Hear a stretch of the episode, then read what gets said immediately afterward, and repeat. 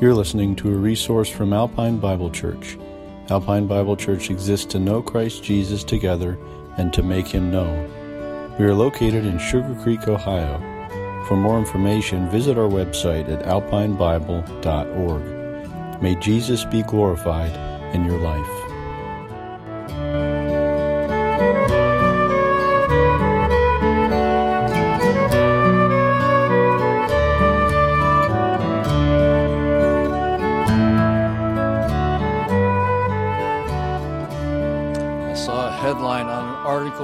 Week about Hillsong Church in Australia, and the article said, Come for the concert, stay for the sermon. And it was not a uh, compliment to the sermon, it was a critique on we're all wrapped up in music, but uh, the spoken word is not a high priority these days. And uh, this morning I come to you uh, thinking in a fleshly way that uh, this sermon may be one of those moments where you're glad you heard the music, but you're not sure you enjoyed the sermon. so I'm giving my disclaimer apology first before we get into the word. Turn to Titus, please, with me. Titus chapter 1.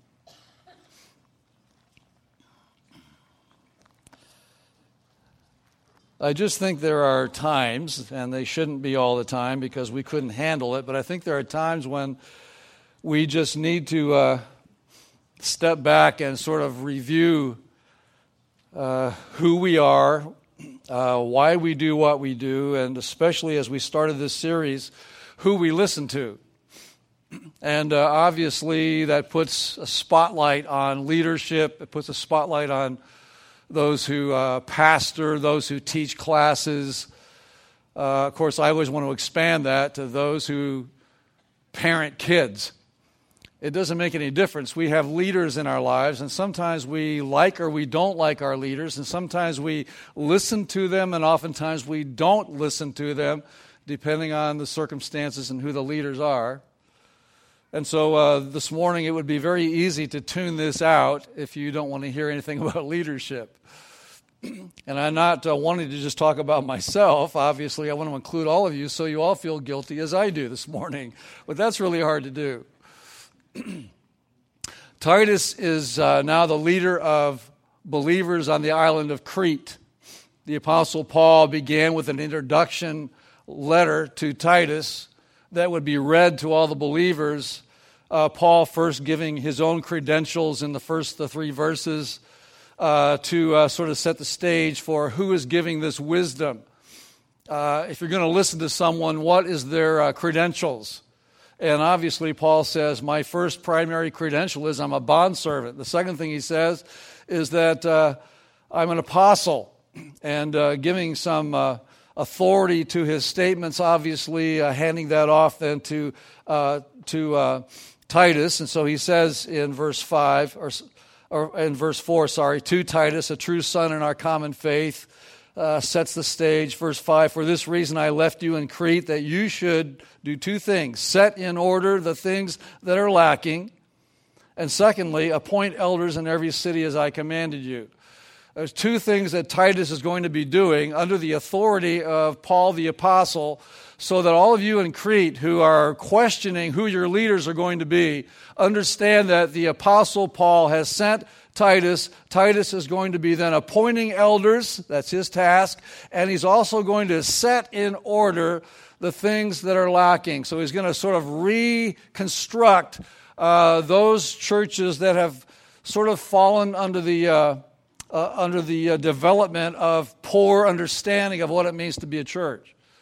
Remember, uh, these are believers who uh, came probably from the day of Pentecost, perhaps, heard Peter's great sermon, uh, knew about the, the Jesus who died on the cross, and saw his believers now enthusiastically uh, sharing, and they, they witnessed the miracles of tongue speaking that day when the Spirit fell upon believers. And so some of these Jewish people were there and uh, fell under that spell of, of the Holy Spirit, uh, uh, received Christ, took that bit of information back to the island of Crete, and then uh, have tried to flesh out what it means to be a Christian without any understanding, without any good leadership in their life.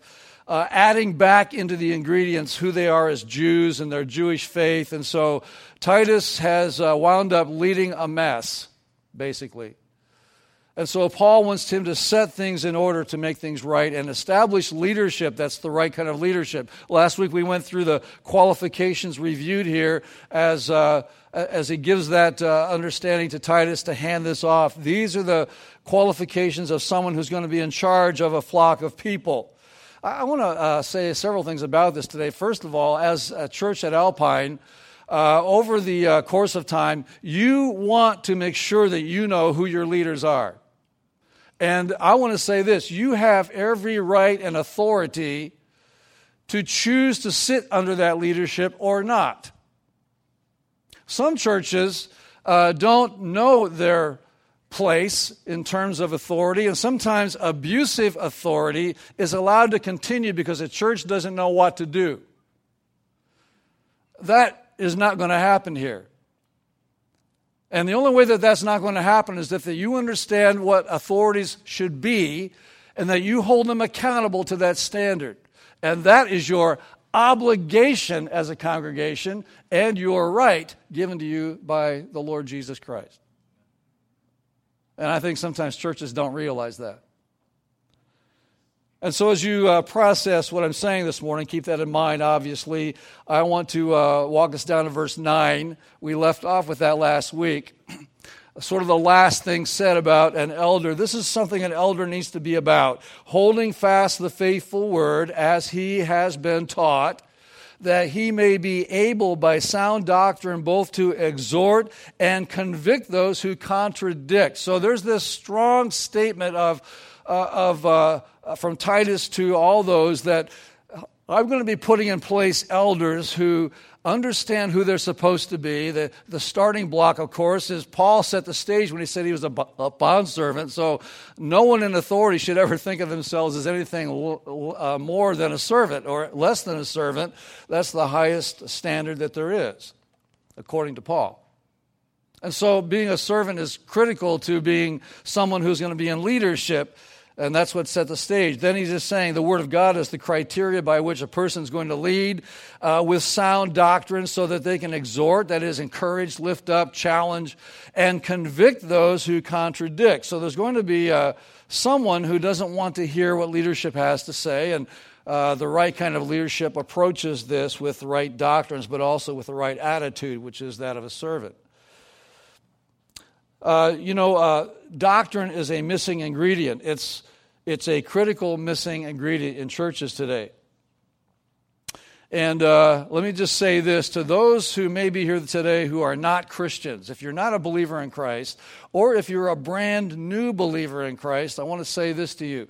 Those of us who profess Jesus Christ as Lord and Savior, that would be most of us here, we are simply sinners who've been saved by God's wonderful grace. And we were saved through our faith in what Jesus Christ did for us, so that none of us will ever be able to boast. None of us has done anything that we can do to earn uh, the, the favor of God. And so, even though our sins have been forgiven, which is wonderful, we are still able to sin. And at times, our sin can be allowed to dominate uh, and oftentimes even infiltrate Christ's church. And this is uh, one of the concerns that Paul has as he writes this letter to Titus. And he wants the people in Crete to understand their need for spiritual leadership and also for you and I, even still today. Now, here's the thing if a pastor or a teacher is actually leading with correct doctrine, which is great, there are some who will not allow themselves to be in a position of conviction. I've come across those in my uh, ministry, and I'm sure that there are some you've, uh, you've understood once you understand where I'm going here. Someone will say uh, something like this uh, If the senior pastor isn't preaching today, then I'm checking out. Uh, some will say, I only listen to James MacDonald, or I, I'm a fan of John Piper, I'm a Mark Dever guy, or I'm a Matt Chandler fellow, a little younger guy, or I'm a John MacArthur, or, or uh, who, uh, Paul Washer, whoever you want to listen to. Uh, and no one else measures up in my mind. And it is this person who generally stirs up division. It's this person who will be disrespectful and insubordinate to anyone else in leadership within his or her local church. Paul had this problem uh, earlier and he wrote about it. I'm going to just read a couple of verses out of 1 Corinthians chapter 1 and then chapter 3 if you want to join me to remind you this is not something that's new, it's something that will always continue. And Paul uh, uh, addresses the Corinthians who were, who were famous for this problem.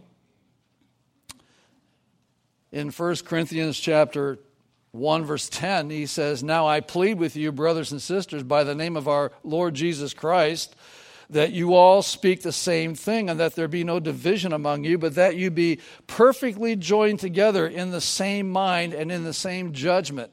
For it has been declared to me concerning you, my brethren, by those of Chloe's household, that there are contentions among you. Now I say this that each of you says, I am of Paul, or I am of, am of Apollos, or I am of Cephas, or I am of Christ. Is Christ divided? Was Paul crucified for you, or were you baptized in the name of Paul? Look over in chapter 3, verse 1. And I, brothers and sisters, could not speak to you as to spiritual people, but as to carnal, as to babes in Christ. I fed you with milk and not with solid food, for until now you were not able to receive it, and even now you were still not able for you are still carnal. For where there are envy, strife, and divisions among you, are you not carnal and behaving like mere men? For when one says, I am of Paul, or another says, I am of Apollos, are you not carnal? Uh, so Paul had to deal with this issue that we have our favorites, and as long as we have our favorites, no one else can communicate to me. No one else can teach me. No one else can speak to me. And so uh, there's been this uh, interesting process over the last number of decades with a sense of almost a sense of competition between uh, the, the professional radio uh, communicators to local pastors who preach and feeling in, insecure and inferior. And I don't have that problem. I don't really don't care. I, I, uh, I, am not a good speaker. I never was. I'm just am who I am. And as long as I don't get intimidated by that, I'm okay. And, uh, but some really struggle with that. But I'm, I'm more concerned about within local churches, within our own church, when someone else preaches, when someone else is teaching, when a replacement comes in. Do you, do you all remember going to school when your, uh, your teacher calls off sick and they have somebody else come in, a sub teacher? How many of you gave great respect and a longing ear to your substitute teachers? Be honest. I mean, we drove ours out. That was, it was like, a, let's see how fast we can make them leave. Terrible, terrible. But that's the attitude I'm talking about. Well, they don't have anything to say. And by the way, I mean, they're a substitute teacher. They didn't study for this class today. They got called at the last minute. What do they know? That was, that was what I used to say in high school. But uh, the person's coming in to teach uh, Spanish. And Mrs. Booth isn't here today. This person didn't study. This person doesn't even speak Spanish. Right? Well, maybe you didn't have that experience, but I did.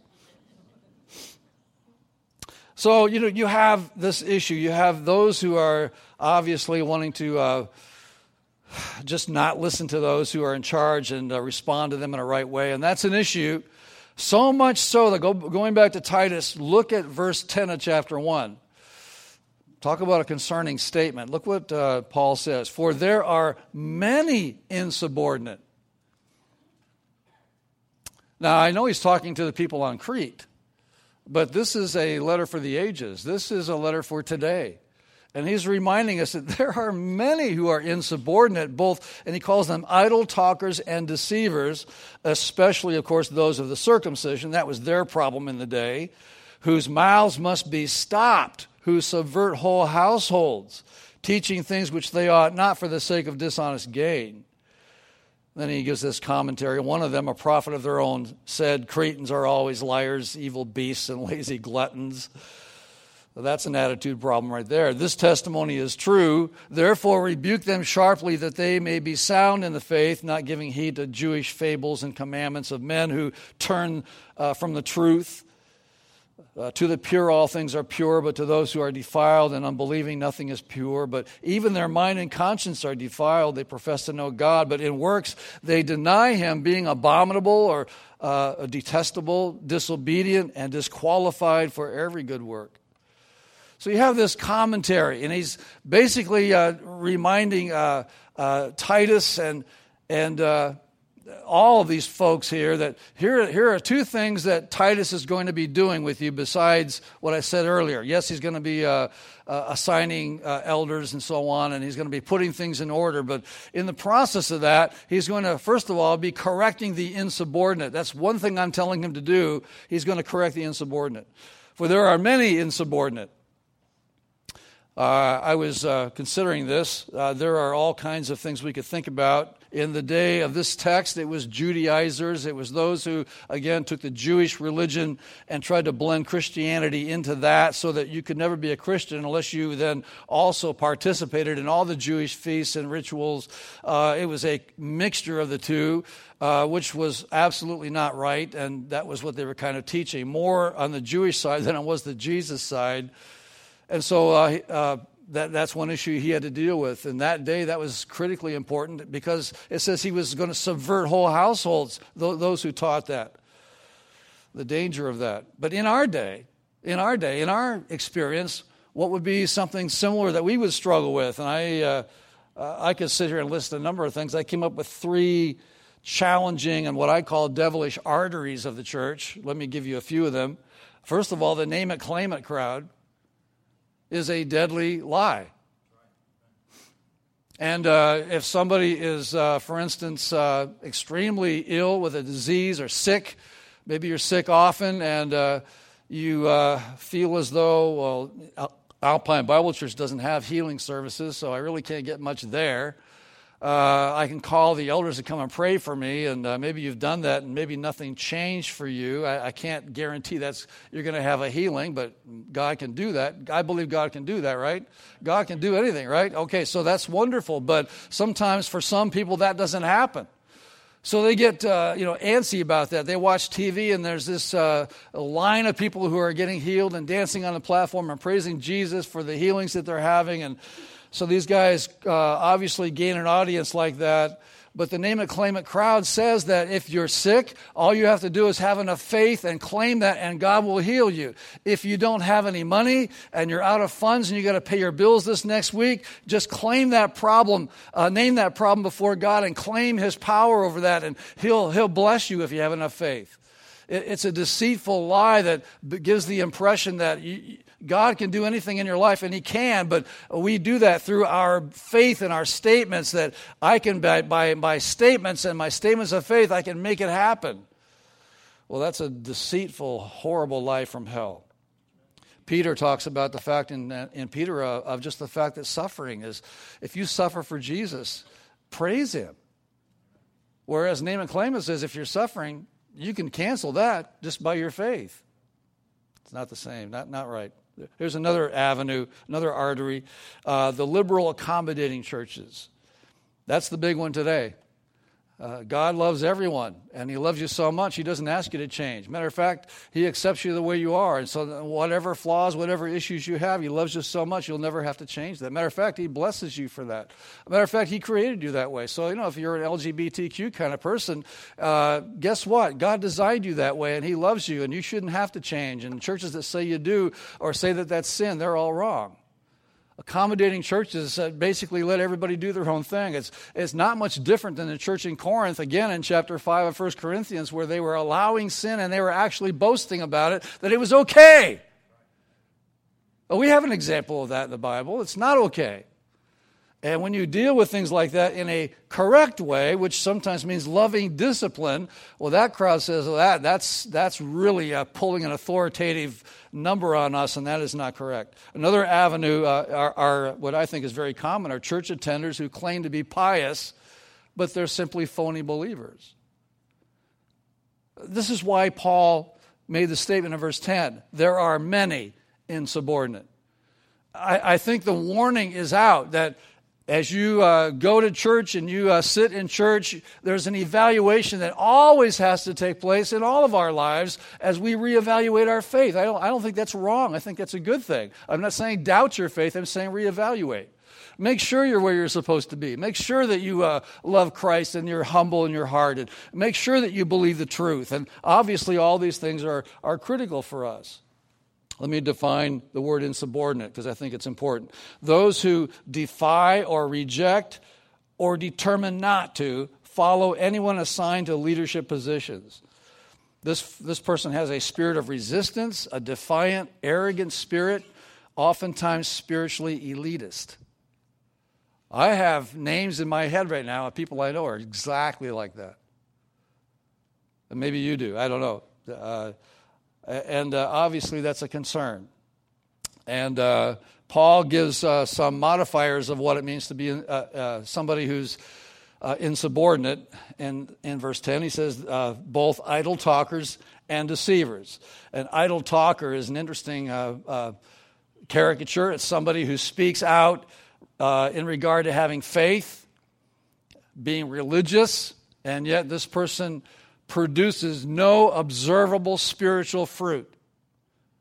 It's somebody who talks the talk and does not walk the walk. It's somebody that you can sort of, uh, if you look closely, you can figure it out. Now, James talks about this in his little book, James 1, verse 26. He says, If anyone among you thinks he is religious and does not bridle his tongue, but deceives his own heart, this one's religion is useless, James writes. So idle talkers are either, uh, they can be self deceived uh, regarding their spiritual state, and that's an issue. Now, uh, you know, I'm not, I'm not speaking here about somebody who just talks a lot. Uh, many of us here talk a lot, some of us talk not at all. Uh, some of us are very quiet people. Some of you are very uh, uh, gregarious and very outgoing. And obviously, you, you, know, talking is not a problem. That's not what he's speaking about here. He's talking about those who really do push the pedal on. I'm, I'm, uh, I'm following Jesus. I, I and kind of spin that thing off, but yet you don't see anything in their life that proves it. What a sad state. And what a, and this is, by the way, one of the things that kids spot in the car on the way home all the time if they have parents who come in church and sing songs and look real spiritual and talk real spiritual to all their peers, then they get in the car and then all the mess comes out of their mouth. All the real stuff comes out, and kids see that.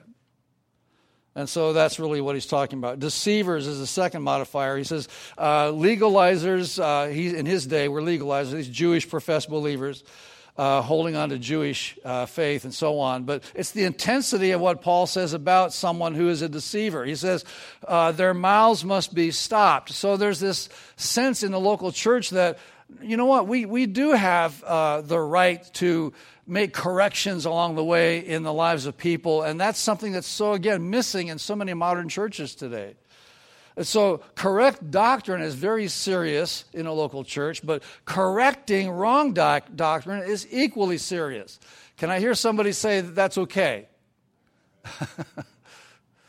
correcting wrong doctrine is very, very serious for us. Some people will uh, swear that they live according to certain standards and they call us to it. I'm thinking about. Uh, certain denominations and churches today that uh, basically tell us what is spiritually acceptable based on their own uh, personal preferences. And, and, I think that that's an issue. Uh, they, they don't use the Word of God to uh, sort of set the tone. It's just uh, the, the leader's opinions that sort of waters down to everyone else. Out of that kind of mindset, we get cults uh, who take Scripture, use it out of context, and so on just like Jesus did with, or just like a Satan did with Jesus. So we, we have that problem. He, uh, write, he writes here, I want to go, uh, verse 11 says, Who, whose mouths must be stopped, who subvert whole households for the sake of dishonest gain. And so there are people who claim to know the truth. Uh, often they claim to know a deeper truth but their agenda seems to be that of control and power and self glory, all for one's personal gain. sometimes the personal gain isn't finances, sometimes it's just uh, attention, uh, adoration. Uh, some people are uh, hungry for uh, someone to respect them, and so uh, they come up with these ideas and try to promote themselves and what they know that maybe someone else doesn't know. And obviously, it gives them that sort of sense of that. This, these are the things that Titus is dealing with on this island.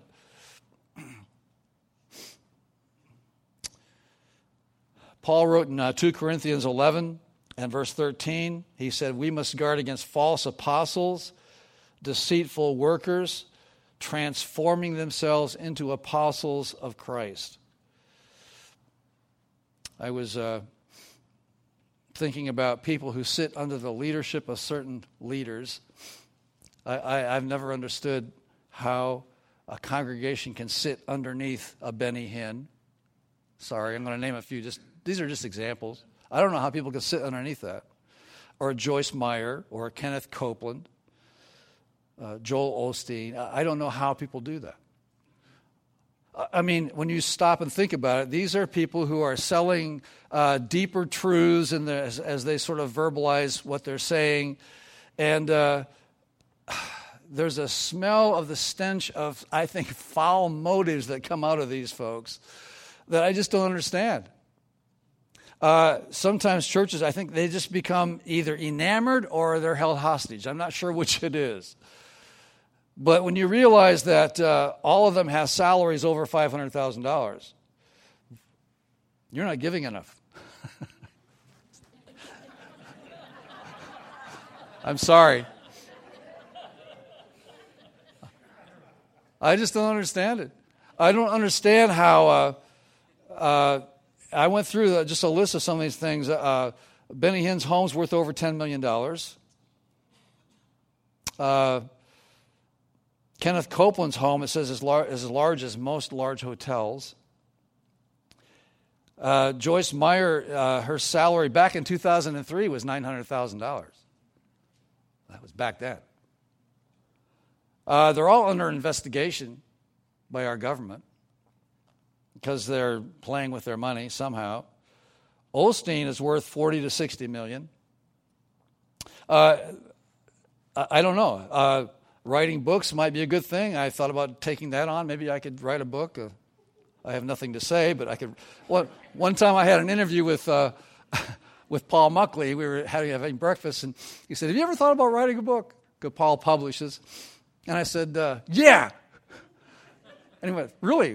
What's, what's, what's in your mind? So I start venting about things that you could never write in a book. the book would be about four pages long. And Paul said, That's not going to work. I said, Well, that's, that's the only thing I can think of that I would say in a book. So that didn't work out. no one will want to read my venting. Anyway. So, you know, obviously, these folks and many others uh, this last week, uh, I don't know, I've just kind of been uh, flustered over this. I don't want to say broken, that'd be the wrong word. I'm flustered over this. I'm miserably upset about this. Nick and I have been talking, and just the whole uh, another, you know, another fall, another mess in another church. And uh, when you talk about big, big churches of influence and pastors who are well known around the world, not just in the U.S., and have books on most pastors' shelves.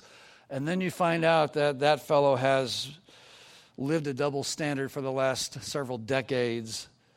And you hear that, and then you hear the mess going on in the church, and everybody's quitting because they, they know stuff they didn't say along the years. They kept it quiet. They're all guilty. It's just unbelievable that, you know, you hear this stuff. And, and, and what happens is that church becomes the victim. Uh, and whether it's, whether it's a large church or it's a, a small Bible study, it doesn't make any difference. If, if someone is leading and teaching and they're so off kilter, even though oftentimes we don't see it because they're deceivers, and it takes a long time sometimes because you like their personality or you like their popularity and so you don't want to say anything when you sort of hear some things that sound a bit strange or a little off uh, or maybe their actions just sort of you know put a shade on what they say and you wonder where they're coming from but you don't say anything because you don't want to look awkward or say something that's inappropriate. So what happens is congregations let things go too long. Little class, uh, small groups let things go too long. And then there's trouble. This one kid in this one church, this one, one guy, he was 20, 24, 25 years old, uh, working in the youth and the uh, children's ministries of this church. This is, this is just recent. And uh, was, uh, was taking uh, two little boys over time, was taking these two little boys off in another room by themselves. And uh, Others must have known that was happening, but no one said a word about it because it's such a nice kid. Well, as he's doing that, he's, he's molesting two kids in the church and getting away with it because no one, no one would say, well, there's supposed to be two. Why, why wouldn't there be two? Where, where are you going? Why, why aren't you taking somebody with you? It's a challenge for us here that when little kids in the back in the hallway are going to the restroom, uh, you know what? You don't let them go by themselves and you don't have them go with one person because, yeah, we trust you, but you know what? We don't want you to be in that position. We want to know that things are right. Correct? It's just smart. It's also right.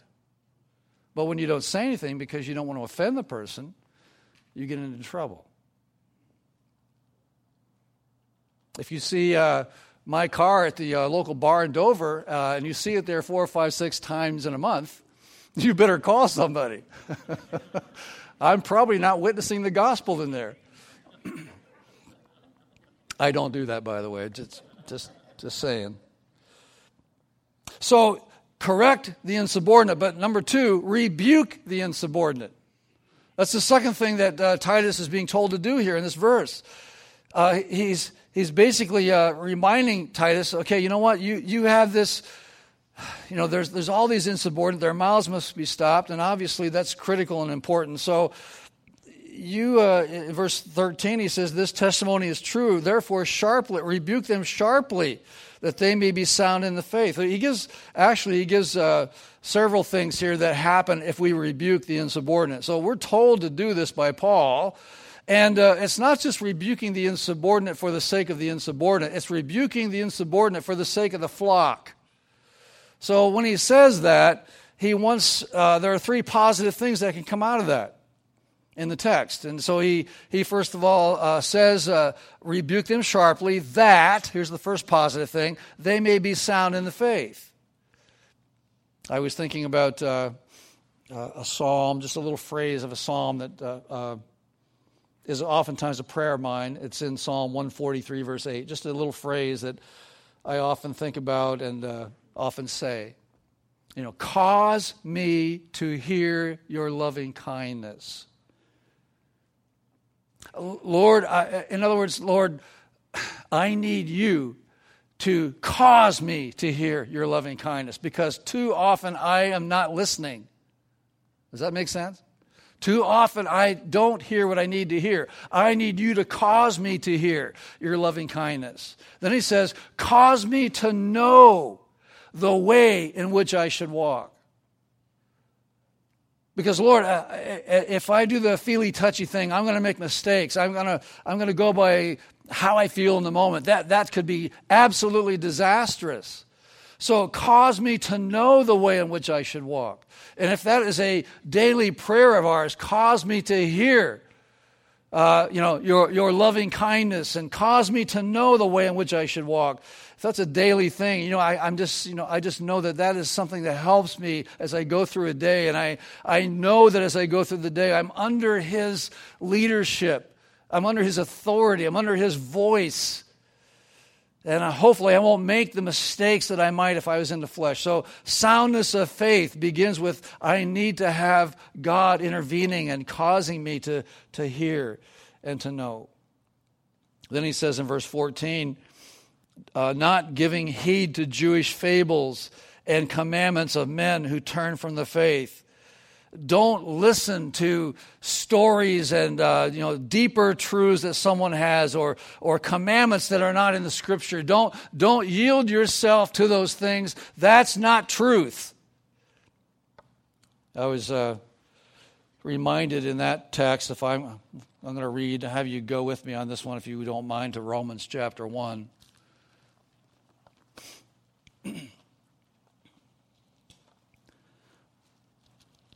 Interestingly enough, this is where it's at so much today.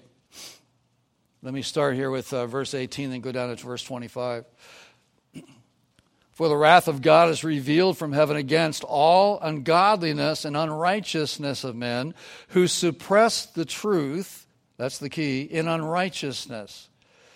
Uh, now, the idea of suppressing truth, or uh, let's sort of, uh, ho- you know, the idea of holding down or suppressing truth, it's the idea that someone doesn't want the the actual truth of an issue to be in the forefront because that would change what I want as a reaction from people. So I have to do something about that truth. And so he goes down, and if you go down to verse 20, 25, uh, uh, and look what he says here who exchanged the truth, talking about those who, uh, who have done this, who exchanged the truth of God for the lie and worshiped God and worshiped and served the creature rather than the creator who is blessed forever. Amen.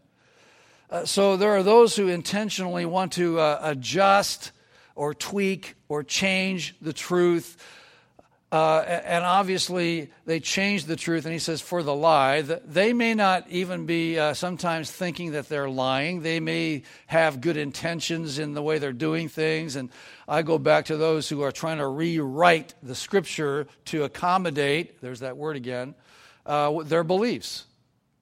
And so today we have a, a, a, myriad of, of new and fresh authors and those writing paperback books who are basically uh, trying to uh, re explain what Paul is saying, especially in Romans chapter 1, trying to re explain, redefine, uh, soften the issues so that uh, those believers who are not solid in doctrine will be pulled into their feelings about what is truth instead of what is actually true. These adjustments are happening all the time. And so he's just saying we need to avoid fables and false commandments. Uh, I'm going to have you turn one more place. Well, let me, let me, I want you to hang here for a second. Stay here for a second. I want you to go down and look one more thing here. Down in verse 32. Now, he gives a, a list of sins here because Paul wants to make sure that no one can say, well, you didn't list my sin. So there's a whole list of things that people do. Let me, let me go back to verse 28.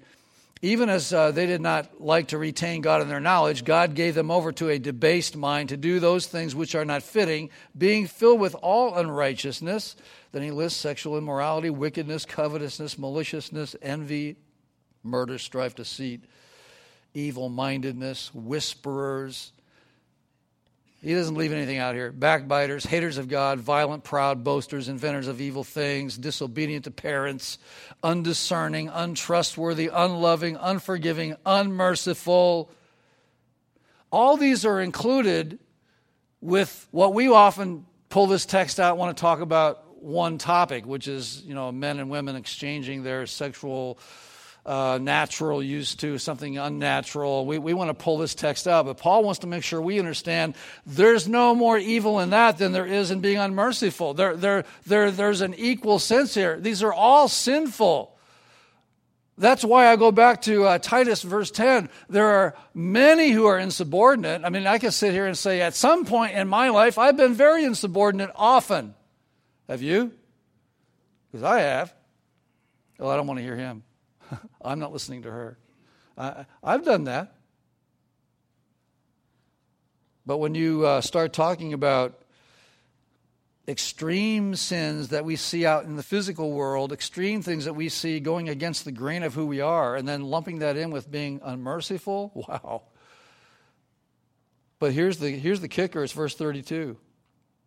Who, knowing the righteous judgment of God, here's our culture today that those who practice such things are deserving of death, and not only do the same, but also approve of those who practice them.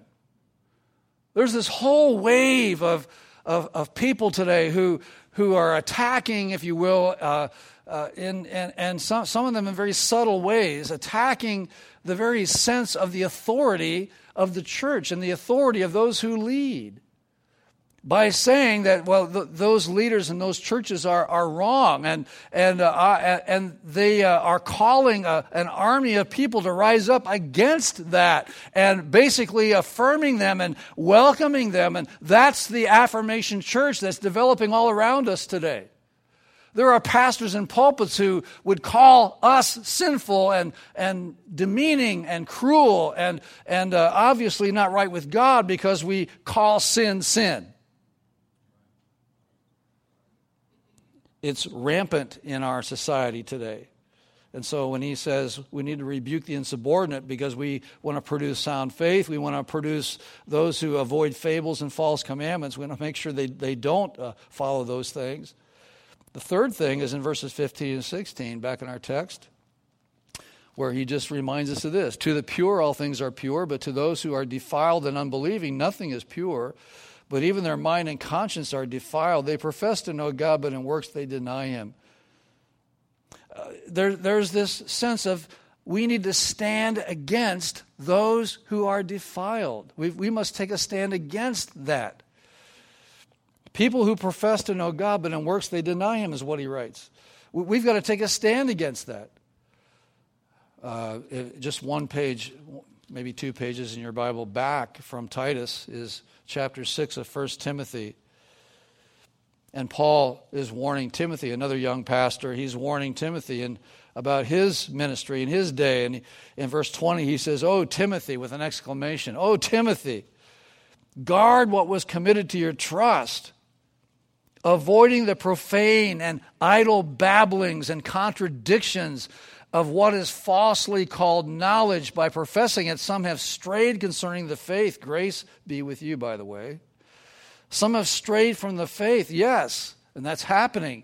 So good people are being pulled into this sway of those who are questioning and, and uh, standing against right authority, those who don't want to hear, those who are living by right doctrines, and they want to, uh, you know, stand against that and call others to join them. And so many innocents are being pulled in to this whole wave of thinking. I want to warn us today about this because it's happening and it could happen to you. Look at verse uh, chapter six here in 1 Timothy, starting at verse three. If anyone teaches otherwise and does not consent to wholesome words, even the words of our Lord Jesus Christ, and to the doctrine which accords with godliness, he is proud, knowing nothing, but is obsessed with disputes and arguments over words, from which come envy, strife, reviling, evil suspicions. You start wondering what everybody else is doing and thinking, and you're holding people hostage by those kinds of things. Useless wranglings, he says, of men uh, of corrupt minds and destitute of the truth, who suppose that godliness is a means of gain. From such, withdraw yourself. So there's this strong uh, statement here as we sort of consider this. It, it took me to uh, this last week in the news, the uh, revelation of the hundreds of priests in Pennsylvania who have molested over a thousand kids over a couple of, I think, over three decades. I don't know if you saw that in the news. It's sometimes hidden by the Trump stuff, but it's there. And I thought about that. I thought about the whole Catholic priesthood, which really holds parishioners. We're not, we don't call you that, but parishioners in the Catholic Church holds them hostage to a lesser state of, of spiritual being because priests are at a higher level of righteousness. That's the way it's structured. These fellows who, by, who then listened uh, to confession and hold out on behalf of God forgiveness and absolution. Who do they think they are? And these who have then been proven to live completely uh, differently from what their standards are supposed to be, and the cover up to hide that. And not just the priest, but the entire system is defiled. I, not, I didn't used to want to speak hard against that system, but I'm sick of it. And it's wrong and it's unbiblical. And yet, so many people are duped by that. So, in closing, is verse 16. And here's what he says They profess to know God, but in works they deny him. And so, this is God's evaluation now of those who are insubordinate. Here's God's evaluation three things. He basically says they are detestable. This is from God. They are disobedient and they are disqualified for every good work.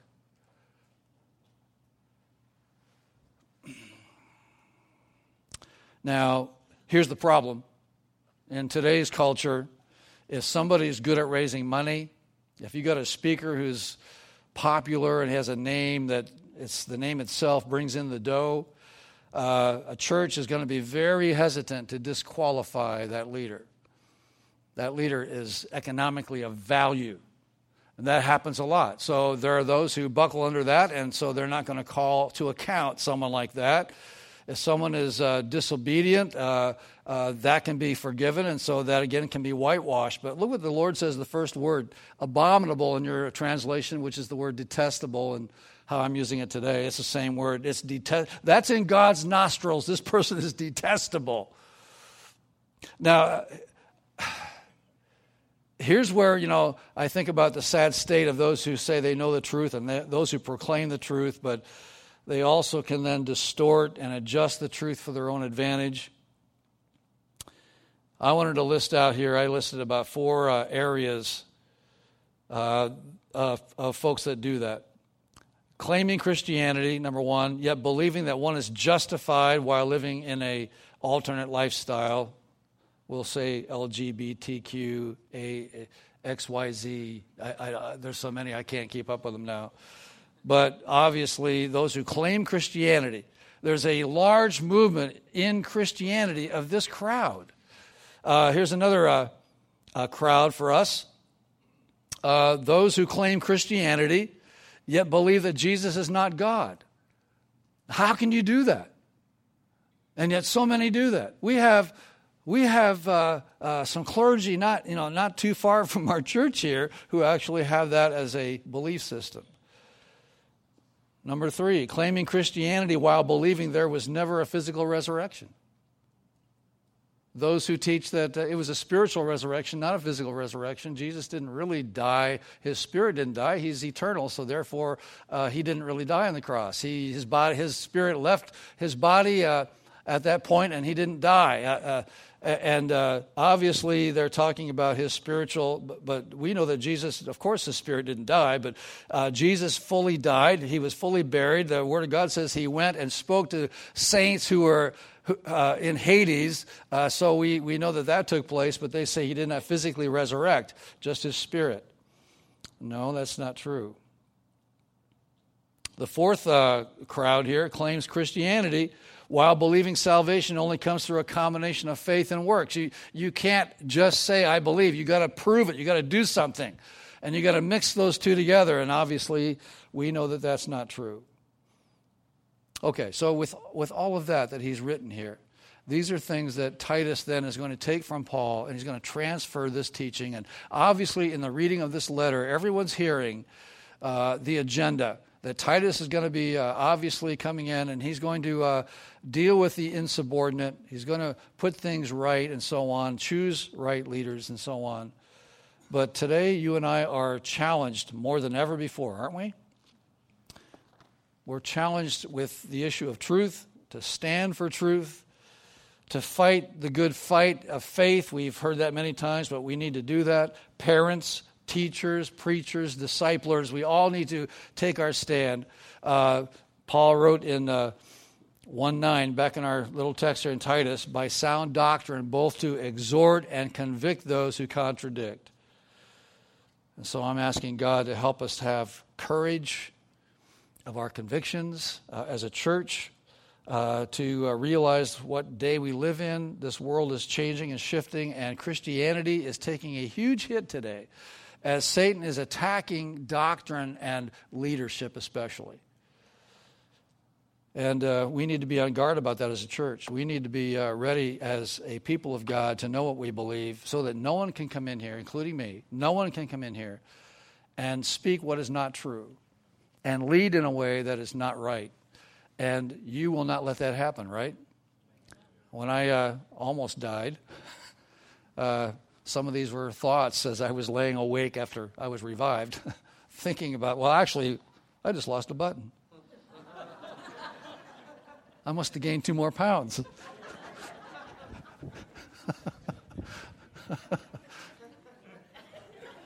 okay. Wow. Just don't relax too much when you button your coat.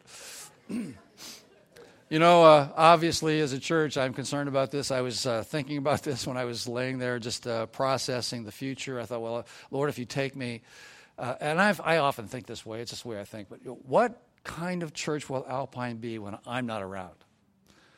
Uh, when my peers aren't around, because a lot of us are the same age. What, what will this church be like 10 years from now when most of us are in the, in the senior homes, you know, and uh, we're not in control anymore? What, what will this church be like?